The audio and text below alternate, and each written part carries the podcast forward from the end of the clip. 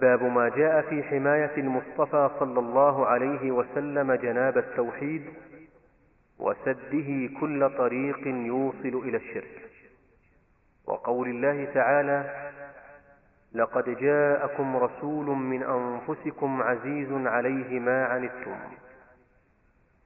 الآية عن أبي هريرة رضي الله عنه قال قال رسول الله صلى الله عليه وسلم لا تجعلوا بيوتكم قبورا ولا تجعلوا قبري عيدا وصلوا علي فإن صلاتكم تبلغني حيث كنتم رواه أبو داود بإسناد حسن ورواته ثقات. وعن علي بن حسين رضي الله عنه أنه رأى رجلا يجيء إلى فرجة كانت عند قبر النبي صلى الله عليه وسلم فيدخل فيها فيدعو فنهاه وقال ألا أحدثكم حديثا سمعته من أبي عن جدي عن رسول الله صلى الله عليه وسلم؟ قال لا تتخذوا قبري عيدا. ولا بيوتكم قبورا. وصلوا علي فإن تسليمكم ليبلغني أينما كنتم. رواه في المختارة باب ما جاء في حماية النبي صلى الله عليه وسلم جناب التوحيد. وسده كل طريق يوصل إلى الشرك. هذه الترجمة بين فيها المؤلف رحمه الله ما جاء به المصطفى صلى الله عليه وسلم من حماية جناب التوحيد. من الأقوال والأفعال الشركية. ويأتي في آخر الباب في آخر الكتاب أيضا باب ما جاء في حماية حماية التوحيد وسده طرق الشرك. وهما بابان عظيمان يجران بالتدبر والنظر والعناية حتى يحقق المؤمن وطالب العلم ما تضمناه هذا الباب يقول فيه باب ما جاء في حماية جناب التوحيد. هنا جناب وجانب الشيء وجانب الجزء منه. والبعض منه. الترجمة الأخيرة قال حمى التوحيد والحمى غير غير الجانب الحمى زايد على جانب وزايد على الشيء.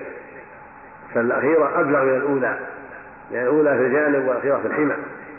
وأيضا هذه ذكر فيها سد الطريق الطريق طرق سد حماية جانب التوحيد من جهة الوسائل الفعلية.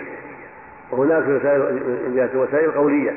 وإن كان البابان يشملان هذا وهذا من حيث المعنى؟ لكن هنا ذكر الحماية الفعلية وهناك الحماية القولية. فافترق البابان وليس وليس بمكررين بل هذا له شيء وهذا له شيء هذا من جهة الفعل ومن جهة الجانب وذاك من جهة القول ومن جهة الحماء وإن كان حماه من جهة الجانب في الفعل كذلك حماه من جهة القول كما في الترجمة الأخرى. باب ما جاء في حماية جانب التوحيد. وسده كل طريق يوصل إلى الشرك. يعني بنهي عن ذلك بالنهي عن وسائل الشرك والتحذير منها فقد حمى جانبه لما نهى عن وسائل الشرك وحذر منها صار بذلك حاميا جنابه من أن يقع في الشرك من أن يقع أهله في الشرك بافعالهم أو بأقوالهم. قال الله تعالى قد جاءكم رسول من أنفسكم عزيز عليه ما عنتم حريص عليكم بالمؤمنين رؤوف رحيم. هذا وصفه عليه الصلاة والسلام. قد جاءكم خطاب لقريش وغيرهم ممن يعرفه عليه الصلاة والسلام هو خطاب الأمة في الحقيقة جميعا لكنه خاطبهم لكونهم يعرفونه. قل من أنفسكم يعني تعرفون نسبه وتعرفون امانته وصدقه ليس بخاف عليكم. هو من أنفسكم؟ هو محمد بن عبد الله بن عبد المطلب بن هاشم وهم يعرفون بني هاشم ويعرفون قريشا. ويعرفون فضل بني هاشم هو شيء معروف عندهم. قرأ بعضهم قال شاذ أنفسكم من أشرفكم وقراءة المعروف من أنفسكم يعني جزء منكم ولد منكم. معرفة معروف عندكم بالأمانة والصدق. فيسمونه الأمين قبل أن يوحى إليه عليه الصلاة والسلام بأمانته وفضله وصدقه عليه الصلاة والسلام. عزيز عليه ما عنتم. يعني شاق عليه عز عليه كذا شق عليه كذا. يعني شاق عليه ما يشق عليكم ما عنتم ما مصدرية. شاق عليه عنتكم وحرجكم ومضرتكم. يشق عليه الشيء الذي يحييكم ويشق عليكم ويتعبكم لرحمته بهم عليه الصلاة والسلام وعطفه عليهم وحنوه عليهم عليه الصلاة والسلام. حريص عليكم حريص على هدايتكم وإنقاذكم من النار وإيصال الخير إليكم ودفع الشر عنكم. بدعائه وبأعماله عليه الصلاة والسلام. وبما يملك من مال وغيره. بالمؤمنين رؤوف رحيم. فهو رؤوف بالمؤمنين رحيم بهم يحسن إليهم ويعطف عليهم ويواسيهم ويذب عنهم. ولكنه على أعداء الله غير على أعداء الله شهيد على أعداء الله كما أمره الله بذلك. يا أيها الناس الكفار والمنافقين واغلظ عليهم. فهو بالمؤمنين رؤوف رحيم عليه الصلاة والسلام وبأعداء الله شهيد عليهم وغليظ عليهم بكفرهم وضلالهم ووعدهم عن الحق. هذه أوصافه صلى الله عليه وسلم. من أنفس قريش ويشق عليهم ما يحرجهم ويشق عليهم وهو حريص على هدايتهم وعلى سلامتهم وعلى إنقاذهم من النار ورؤوف بهم رحوم بهم رحيم بهم هذه خمس صفات عليه الصلاة والسلام. تدل على أنه عليه الصلاة والسلام لم يدخر وسعا فيما ينفعهم وفيما يجلب الخير إليهم وفيما يدفع الشر عنهم. فالواجب عليهم وهم يعرفون هذه الصفات أن يتبعوه وأن يعادوه ولكن وقع العكس وقع منهم العكس. مع مع معرفتهم بهذه الصفات مع معرفتهم بأمانته وصدقه وحدبه عليهم وإحسانه إليهم ورأفته ورحمته بهم مع هذا كله فهم عاملوه بالعكس وعادوه وآذوه حتى هموا بقتله وعزموا على قتله حتى أنجاه, أنجاه الله منهم وهاجر إلى المدينة عليه الصلاة والسلام. ثم أظهره الله عليهم وعفى عنهم وصفح عنهم عليه الصلاة والسلام. هذا كله مما وصفه الله من الرأفة والرحمة عليه الصلاة والسلام. ومن كان بهذه الصفات فإنه لا يهمل أمته بل ينهاهم عن ما يضرهم ويحذرهم ما يضرهم ويأمرهم بما ينفعهم. ولهذا نهى عن وسائل الشرك وحذر من أسبابه ودعا إلى التوحيد وأمر به وحث الناس على لزوم الاستقامة والبعد عن أسباب الهلاك. في أحاديث لا تحصى. منها ما ذكر في الباب منها قول في الأبواب في الأبواب الماضية لا تطغوني كما أضرت النصارى مريم قالوا إياكم والغلو في الدين فإنما هلك من كان في الدين إلى غيرها هلك المتنطعون إلى غير ذلك. كلها تدل على تحذيره من وسائل الشرك. فإن الغلو في الدين وسيلة الإبطاء وسيلة التنطع وسيلة وما هذا نهى عن هذه كلها. قال قال لعن اليهود والنصارى. اتخذوا قبوران بأي مسائل هذا تحذير أيضا من أسباب الشرك ومن وسائله. فهي أدلة كثيرة كلها تدل على حمايته صلى الله عليه وسلم التوحيد وسده كل طريق وسوى الشرك. ومن هذا ما ذكر في الباب من حديث أبي هريرة رضي الله عنه عن النبي صلى الله عليه وسلم قال لا تجعلوا قبري عيدا ولا بيوتكم قبورا. وصلوا علي فإن صلاه الواحد كنتم. هذا أيضا من حماية جناب التوحيد لا في قبري عيدا يعني بتكرار المجيء إليه للدعاء عنده أو الصلاة عنده أو دعاء والاستغاثة به أو نحو ذلك. فالعيد ما يتكرر ويعود باليوم أو بالأسبوع أو بالشهر أو بالسنة يقال عيد. فنهاهم يتجمعوا عند قبره بالشهر أو بالأسبوع أو غير ذلك ليتخذوا عيدا يدعون عنده أو يجتمعون على الولائم عنده أو ما أشبه ذلك. وهذا لا يدخل فيه السلام أما كونه يسلمون عليه فقط.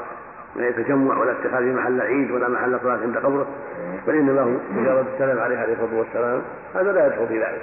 فالسلام عليه وزيارة قبره بغير شد الرحم لا بأس بها عند أهل العلم جميعا. ولا تتخذوا ولا تتخذوا بيوتهم قبورا. لا تجعلها قبورا. يعني لا تجعلوا بيوتكم مثل القبور لا يصلى فيها ولا يقرأ عندها بل اقرأوا في البيوت وصلوا في البيوت. ولهذا الحديث الآخر يقول صلى الله عليه وسلم اجعلوا من صلاتكم في بيوتكم ولا تتخذوها قبورا.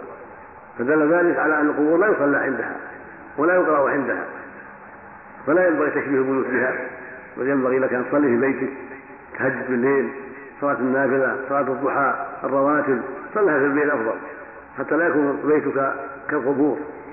أما الفرائض فلا بد صلاة في المساجد في بيوت الله جل وعلا هذا أمر معلوم وإنما مراده النوافل. وصلوا علي. هذا في على الصلاة عليه الصلاة والسلام. فإن صلاتكم تبلغ حيث كنتم. وهكذا في حديث علي بن حسين عن أبي عن جده أبيه هو الحسين بن علي. جده علي بن أبي طالب رضي الله عنه الجميع وعلي هذا هو زين العابدين. يلقب بزين العابدين وهو من أفضل قريش بني هاشم ويفضل التابعين رحمه الله. يقول رأى رجلا يأتي فرجة عند قول النبي صلى الله عليه وسلم فيدخل فيها فيدعو فنهاه. وقال ثم قال بعد ذلك ألا احدث حديث سمعت من ابي عن جدي عن الرسول صلى الله عليه وسلم أنه قال لا تتخذوا قول عيدا ولا بيوت قبورا وصلوا علي فإن تصليم يبلغني اين كنتم هذا هو ابي هريره كل كلاهما معنى واحد يعني يحثه صلى الله عليه وسلم الا يتخذ قبره عيدا والا يخصوه بالصلاة عنده بل يصلوا اين كان صلوا عليه صلى الله عليه وسلم في الطرق في البلدان البعيدة في بيوتهم في أي مكان يصلى عليه عليه الصلاة والسلام. اللهم صل عليه وسلم وصلاه وسلام دائما إلى يوم الدين. وليس قبره محل الصلاة فقط لا. بل الصلاه عليه مشروعة في كل مكان عليه الصلاة والسلام. وهذا علي الحسين بن العابدين أنكر على هذا الذي ياتي إلى الفرجة. وبين له أن هذا ليس بمشروع. وانك تسلم عليه وتمضي لا تجلس عند القبر تدعو. وهكذا الحسن بن الحسن بن علي بن حمد جاء عنه أنه رأى رجل يأتي إلى قبر ويدعو عنده فقال ما أنت ومن الأندلس إلا سواء إن سمعت يقول لا تجعلوا قبل عيدا إلى آخره. هذه سنة جاءت عن أهل البيت. علي بن الحسين عن ابي عن جده والحسن بن الحسن وبن علي كذلك. كلهم بينوا أن اتخاذ القبر عيدا أمر منكر. ولأنه لأنه وسيلة للشرك. عكفوا عنده وجعلوا محل للصلاة عنده أو الدعاء عنده جرهم هذا إلى الشرك والغلو ودعائه من دون الله عز وجل. فحكم النبي صلى الله عليه وسلم ونهى عن اتخاذ عيدا حتى لا يجرهم هذا إلى الشرك وهكذا نهى عن اتخاذ قبور المساجد لأن البناء عليها تجسيصا يجر إلى الشرك بها. إذا بني على هذا المسجد وجسرت أو اسجت أو فرشت صار ذلك من أسباب تعظيم العامه وظن العامه أنها تجيب النذر وأنها تجيب الدعاء وأنها تنفع وأنها وأنها فعبدوها من دون الله ولا حول ولا قوة إلا بالله. كما قد وقع. الرسول صلى الله عليه وسلم حمى حمى التوحيد وحمى جانب التوحيد. من الطرق الموصله الشرك القولية والفعلية عليه الصلاة والسلام. فلا خير إلا دل عليه ولا شر إلا حذر منه عليه الصلاة والسلام. فالواجب اتباعه والواجب امتثال أمره والحذر من نهيه وأن يبتعد عن كل ما يجر إلى الشرك والغلو في الأموات أو في الأنبياء أو في غيرهم من الناس وأن يلزم المؤمن الطريق السوي وهو لزوم ما لزمه الصحابة والسير على من سار عليه الصحابة اتباعا لنبيهم عليه الصلاة والسلام فلم يبنوا على قبره مسجدا ولا يتخذوا قبره عيدا ولا قبر أبي بكر ولا عمر ولا عثمان ولا علي ولا غير ذلك. بل ترضوا عنه ودعوا له ولم يحدثوا ما أحدثه الناس مع قبور اليوم من البناء عليها واتخاذها مساجد إلى غير ذلك مما وقع من الناس من الطواف بها وسؤالها والاستغاثه بها. فالرسول نهى عن وسائل الشرك وهم وقعوا في الشرك نفسه. ولا حول ولا قوة إلا بالله. نسأل الله السلامة والسلام. وفق الله الجميع باب ما جاء أن بعض هذه الأمة يعبد الأوثان. وقوله تعالى ألم تر إلى الذين أوتوا نصيبا من الكتاب يؤمنون بالجبت والطاغوت؟ وقوله تعالى قل هل أنبئكم بشر من ذلك مثوبة عند الله؟ من لعنه الله وغضب عليه وجعل منهم القردة والخنازير وعبد الطاغوت. وقوله قال الذين غلبوا على أمرهم لنتخذن عليهم مسجدا. عن أبي سعيد رضي الله عنه أن رسول الله صلى الله عليه وسلم قال لتتبعن سنن من كان قبلكم حذو القذة بالقذة حتى لو دخلوا جحر ضب لدخلتموه. قالوا يا رسول الله اليهود والنصارى؟ قال فمن؟ أخرجاه. قال رحمه الله باب ما جاء أن بعض أهل اليوم يعبد الأوثان. باب ما جاء من الآيات والأحاديث الدالة على أن بعض أهل الأمة يعبد الأوثان. وأنه يختل النظام ويقع الشرك. وقد جاء في هذا الباب أحاديث وآيات كلها دالة على ما ذكره المؤلف وأنها غير معصومة لوقوع الشرك فيها. قد دخل الناس في دين الله أفواجا ثم صاروا يخرجون من ذلك بعد ذلك. كما وقع في عهد الصديق من أهل الردة وقع بعد ذلك أيضا.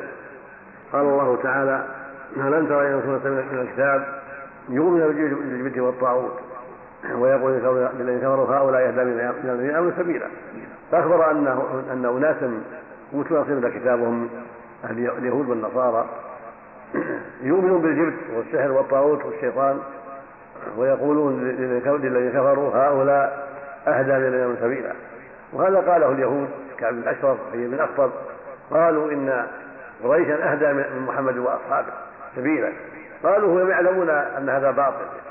لكن قالوا عنادا وحسدا وبغيا وأنهم يعلمون أن محمد أهدى وأصحابه أهدى رضي الله عنهم ولكن هذا من من خبثهم وحسدهم وبغيهم وخلافهم لما هم عليه لما عندهم من الحق قالوا هذا الكلام. وقد أوتوا نصيبا يعني اعطوا حظا من الكتاب ولكنهم لم يعملوا به. بل خالفوه وآمنوا بالجبت والطاغوت وقالوا في حق المؤمنين من محمد وأصحابه إن قريشا أهدى منهم سبيلا في حال كفرهم وضلالهم. فإذا كان هذا وقع من اليهود فيقع من هذه الأمة أيضا بعد نبيه عليه الصلاة والسلام. لأن الرسول قال لتتبعن سنة كان قبلكم لتأخذن لتأخذون ما أخذ قبلكم. فدل ذلك على أنه يوجد في أمة محمد صلى الله عليه وسلم من ادعى الإسلام ودخل في الإسلام من يكفر ويقول إن الكفرة أهدى من من من, من, من أتباع محمد عليه الصلاة والسلام. كما قد وقع من أزمان طويلة والآن يقع. يفضلون اليهود والنصارى والملاحدة والشيوعية على ما جاء به النبي عليه الصلاة والسلام. وهذا داخل في قوله لتتبعن سنة من كان قبلكم حذو القدرة بالقدرة وهكذا قوله جل وعلا من خير من ذلك مثوبة عند الله من لعنه الله وغضب عليه وجعل له القردة والخنازير وعبد الطاغوت فإذا كان في من قبلنا من عبد الطاغوت وهو الشيطان وكل ما يعبد يسمى طاغوت فهكذا يوجد في أمة محمد من يعبد الطاغوت من يعبد الأوثان. بدليل قوله صلى الله عليه وسلم لتتبعن مثل من كان قبلكم حسب القدة. بالقدة وهكذا قوله جل وعلا قال الذي غلبوا على أمرهم لنتخذن عليهم مسجدا.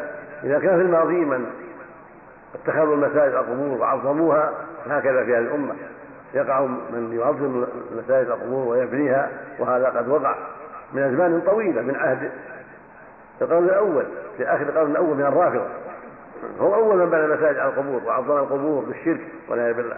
ثم تابعه غيرهم من يدعي الإسلام فعظموا القبور بالبناء عليها واتخاذ القباب عليها والمساجد حتى عبدت من دون الله كما فعلوا في غالب بلدان المسلمين. فاتخذت المساجد قبور والقباب على القبور وعظمت واسرجت وفرشت وطيبت وصار لها سدنة والدعاة إلى الشرك كل هذا مصداق لما قال صلى الله عليه وسلم لتتبعن سنة من كان قبل الحج والقدة بقدة والقدة هي السهم التي كانوا يرمون بالسهام في العهد الأول ويكون الريشة في أوله وفي آخره حتى يستعين بها الرامي لإصابة الهدف. فكما أن هذه تشبه هذه فهكذا من وقع من كفار هذه الأمة أشبه من قبلهم في الشرك بالله وعبادة الأوثان والأصنام نسأل الله العافية. وكما أنه وقع في الأولين من سب أتباع الرسل من سب أتباع نوح وأتباع هود وأتباع صالح وأتباع موسى وأتباع عيسى هكذا وقع في أمة من سب أتباع محمد صلى الله عليه وسلم وسب أصحاب محمد عليه الصلاة والسلام كالرافضة والخوارج وأشباههم فكل شر وقع في الماضين وكل كفر وقع في الماضين يقع في هذه الأمة مثله. بقول النبي صلى الله عليه وسلم لتتبعن سنة من كان قبلكم حلوى القدس بالقدس وقال عليه الصلاة والسلام لا تقوم الساعة حتى تضطرب آليات نساء دوس حول الخلقة رواه البخاري ودوس هم معروفون في جهة الجنوب الأدنى من اليمن. تبع هذه المملكة. في بلاد دوس بلاد غامد وزفران وقع في عهد قريب قبل هذه الدولة من عظم هذا الصنم وأعاده وطافوا نسأل وسوف يقع بعد ذلك أيضا نسأل الله السلامة.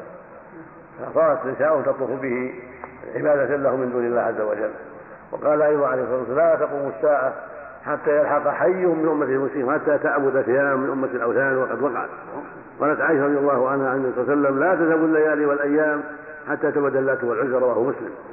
هذا كله سوف يقع كما أخبر به النبي عليه الصلاة والسلام. هذا يوجب للمؤمن الحذر ولا يغتر بقول من قال ان هذه امه مطهرة لا يقع فيها شرك هذا باطل هذا غلط. الآن بدأ الإسلام غير وسيعود غريبا كما بدأ وقد عاد غريبا كما بدأ. هؤلاء اللي يقولون لا يقع شرك هؤلاء جهلة ما عرفوا الدين ولا عرفوا الإسلام. ولهذا بين أهل العلم في كتبهم أن هذه الأمة يقع فيها شرك ويقع فيها الضلال كما وقع في من قبلها فالواجب الحذر. ولهذا قال بدأ الإسلام غريبا وسيعود غريبا كما بدأ. لو كانت هذه مطهرة ما يقع فيها شيء كيف كيف يكون غريب؟ المقصود من هذا كله الدلالة على التحذير من أسباب الشرك ووسائله وذرائعه والحذر من دعوات أهل الباطل وتزيينهم الباطل الذي قد يلتبس على الناس حتى يظنوه دينا حتى يظنوه شرعا وهو خلاف ذلك. صدق الله جميع العافية ولا حول ولا قوة إلا بالله. الشيطان هو يأيس لكن ما هو بيأس معصوم يحتج به يحال وعباد الأوثان. الشيطان مو بيأس معصوم. يأيس من الشيء ويحصل ويرجوه فلا يحصل لما رأى ظهور الدين وظهور الإسلام يأس ولكنه وقع الشرك كما أخبر به النبي صلى الله عليه وسلم. يقع هذا وبنفسه في منى.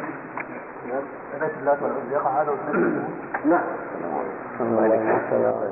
ولمسلم عن ثوبان رضي الله عنه أن رسول الله صلى الله عليه وسلم قال إن الله زوى لي الأرض فرأيت مشارقها ومغاربها. وإن أمتي سيبلغ ملكها ما زوي لي منها. واعطيت الكنزين الأحمر والأبيض. وإني سألت ربي لأمتي ألا يهلكها بسنة بعامة وألا يسلط عليها عدوا من سوى أنفسهم فيستبيح بيضتهم. وإن ربي قال يا محمد إني إذا قضيت قضاء فإنه لا يرد وإني أعطيتك لأمتك ألا أهلكهم بسنة بعامة وألا أسلط عليهم عدوا من سوى أنفسهم فيستبيح بيضتهم ولو اجتمع عليهم من بأقطارها حتى يكون بعضهم يهلك بعضا ويسبي بعضهم بعضا. ورواه البرقاني في صحيحه. وزاد وإنما أخاف على أمة الأئمة المضلين. وإذا وقع عليهم السيف لم يرفع إلى يوم القيامة. ولا تقوم الساعة حتى يلحق حي من أمتي بالمشركين. وحتى تعبد فئام من أمة الأوثان وإنه سيكون في أمتي كذابون ثلاثون كلهم يزعم أنه نبي وأنا خاتم النبيين لا نبي بعدي. ولا تزال طائفة من أمتي على الحق منصورة لا يضرهم من خذلهم حتى يأتي أمر الله تبارك وتعالى. المؤلف رحمه الله ولمسلم يعني وروى مسلم في صحيحه عن ثوبان مولى رسول الله صلى الله عليه وسلم أنه قال إن الله زواج يعني زواج النبي صلى الله عليه وسلم ارضا فرأيت مشارقها ومغاربها. يعني جمع هذا حتى رآها عليه الصلاة والسلام. فرأيت مشارقها ومغاربها وإن أمتي سيبلغ ملكها ما زوج لي منها. وهذا من علم من علم النبوة فإن ملك الأمة اتسع شرقا وغربا ووصل في الغرب إلى طنجة وإلى أقصى المغرب وإلى أسبانيا ووصل في المشرق إلى الصين وما حول ذلك وأدى ملك الصين الخراج للمسلمين فاتسع ملكهم شرقا وغربا وليس كذلك جنوبا وشمالا. وإن أمتي سيبلغ ملكها ما زوج منها وإني أعطيت كنزين الأحمر والأبيض. هذه كنوز كسرى وقيصر وهما أعظم دولة في ذاك الوقت. دولتان مذكورتان هما أعظم الدول ذاك الوقت. وأشهر الدول الروم النصارى والفرس الوثنيون وقد أعطاه الله كنوزهما وفتح الله على أصحابه هاتين الدولتين. فإن المسلمين غزوا الروم وغزوا فارس واستنقذوا بلاد الشام وبلدانا كثيرة من أيدي الروم. وحصلوا من كنوزهم العظيمة شيء كثير وهكذا استنقذوا بلاد فارس وأخذوها من أيدي فارس وقتلوا ملوكهم وشردوهم واستولوا على بلادهم. لما لما أصروا على الكفر ولم ينقادوا للإسلام. قال النبي صلى الله عليه وسلم لكم فقد نكون نزوهما في سبيل الله. فقد وقع ذلك قد افتتحت في عهد عمر رضي الله عنه وعهد عثمان واستكمل فتحهما في عهد عثمان. وانفقت كنوزهما في سبيل الله وهذا مصداق ما أخبر به النبي صلى الله عليه وسلم وهو علم من اعلام النبوة. وإني سألت ربي لأمتي الا يفلتها بسنه بعامة ولا يطلع احد من سواه فيستبيح به وطعه وإن ربي قال يا محمد إني إني إذا قضيت قضاء فإنه لا يرد. وإني أعطيت لامتك الا اهلكها بسنه عامة وألا يسلط أحد من سوى أنفسهم يعني من غيرهم. فيستبيح بيضتهم بيضتهم مجتمعهم حوزتهم وخلاصتهم. ولو اجتمع عليهم من بأقطارها أقطار الدنيا حتى يكون بعضهم يهلك بعضا ويسبي بعضهم بعضا. هذا الحديث العظيم من أعلام النبوة. بين فيه صلى الله عليه وسلم أنه سأل ربه أن لا يهلك الأمة بسنة بعام. يعني هلاكا عاما كما جرى على قوم صالح وقوم هود وقوم نوح وقوم لوط وأشباههم. فالله رحم هذه الأمة وحفظها من أهلاك العام. لأنها آخر الأمم ولما جعل الله في نبيه من البركة والخير والرحمة عليه الصلاة والسلام هذه الأمة تبقى إلى أن تقوم الساعة على آخرها ولا تهلك بسنة عامة كما هلك من قبلها من الأمم. وكذلك دعاه ولا يسلط عليهم عدو من سوى أنفسهم فيستبيح بهم وضعهم فأجاب الله دعوته لا يسلط عليهم عدو من سوى أنفسهم حتى يهلكهم. لكن قال حتى ولو اجتمع حتى يكون بعضهم يهلك بعضا. ويسري بعضهم بعضا. يعني إذا تسلطوا فيما بينهم وتقاتلوا فيما بينهم سلط عليهم اعداؤهم ولا حول ولا قوة إلا بالله. وهو الواقع. إنه لما تفرقوا واختلفوا وتقاتلوا طمع فيهم الأعداء حتى أخذوا غالب ما في أيديهم واستولوا على غالب ما في أيديهم من البلدان والأموال والكنوز والمعادن وغير ذلك بأسباب اختلافهم وبأسباب تقاتلهم فيما بينهم من دهر طويل من أزمان القرون المتقدمة قول إني قول سبحانه إني إذا قضيت قضاء فإنه لا يرد. هذا حق. معناه أن ما أضره الله وقضاه وقدره لا يرده أحد. كما سبق في علم الله أنه واقع لا يرده أحد. فقد سبق في علم الله أن هذه الأمة يقع في هذا الاختلاف والنزاع وأن وأن دعوة الرسول لهم لم لم تستجب في أنهم لا أنهم لا يختلفون ولا يتنازعون. بل منع هذه الدعوة فلهذا وقع فيهم النزاع. واختلفوا في العهد الأول كما جرى بين علي ومعاوية ثم ما وقع بعدها من الخلافات والنزاعات الكثيرة ثم وقع يوم بغداد حين هدمت وسلط عليهم العدو الملحد وهم التتر على يد رئيسهم جنكيز خان. وهكذا وقعت امور بعد ذلك كثيرة من اختلاف وقتال فيما بينهم حتى جرى ما جرى وحتى أخذ العدو منهم الشيء الكثير بأسباب عدم تمسكهم بالحق على وجه الأكمل. فلما غيروا غير عليهم. إن الله لا يغير ما بقوم حتى يغيروا ما بأنفسهم.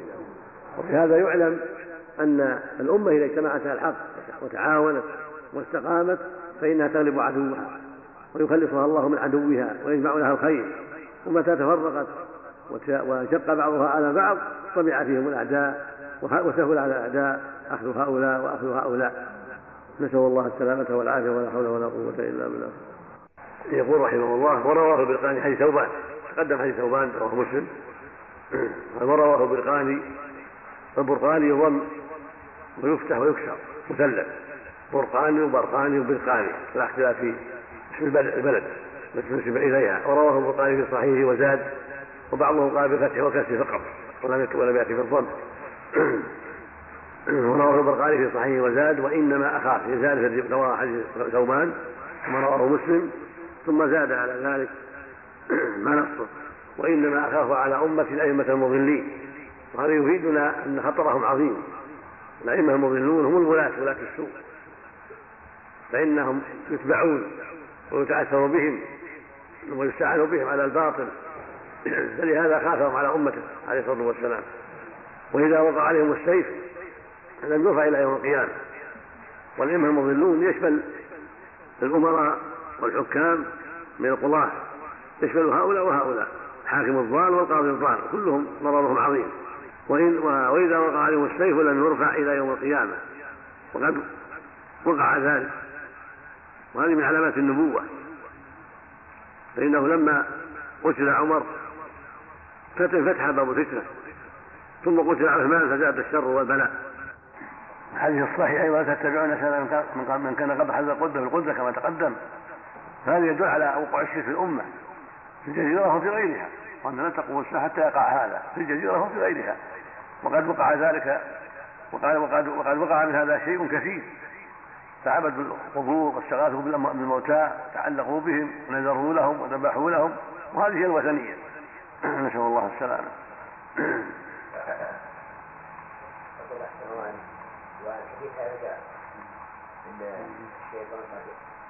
أما حديث أن الشيطان قد يبعد في الأرض فهذا عند أهل العلم له أجوبة عدة. منها أن يأسه غير معصوم. قد يأس من الشيء يحصل قد يرجوه ولا يحصل.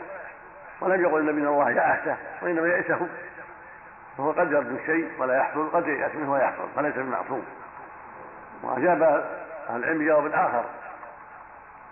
وهو أنه يئس من أن يعودوا على حالهم الأولى ويطبقوا على الشرك ويعودوا إلى حالهم الأولى وهذا لا يقع. فإن لا طائفة على الحق منصورة حتى يأتي أمر الله.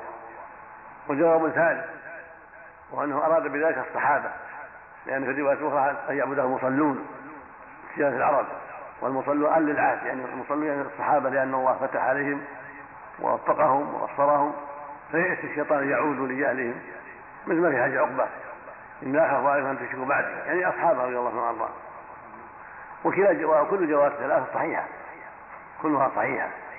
فإن يأس غير معصوم. ومحتمل يكون أراد يئس أن يطلقوا ويعودوا على حالهم الأولى ولن يعودوا لابد بل لا تزال طائفة. كذلك يحتمل أنه أراد الصحابة رواية أخرى يعبدهم مصلون. والله عاقب الصحابة وحفظهم رضي الله عنهم وأرضاهم. وإنه سيكون في أمتي كذابون ثلاثون. كلهم يزعم أنه نبي. وأنا خاتم النبي لا نبي بعدي. هذا فيه أنه يقع بعد كذابون يدعون النبوة وهذا من علامات النبوة. فالذي أخبر به وقع عليه الصلاة والسلام. فدل على أن رسول الله حق عليه الصلاة والسلام.